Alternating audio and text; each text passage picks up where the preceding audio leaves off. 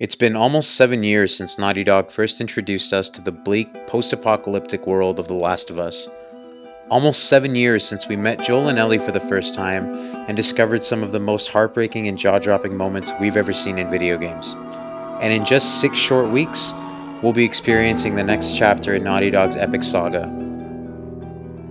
Join myself, Daniel, and Shay as we discuss our final playthrough of this critically acclaimed masterpiece. We'll cover some of the history behind the franchise and some of our most memorable moments with the game, which all leads us up to the release of The Last of Us Part 2 on June 19th.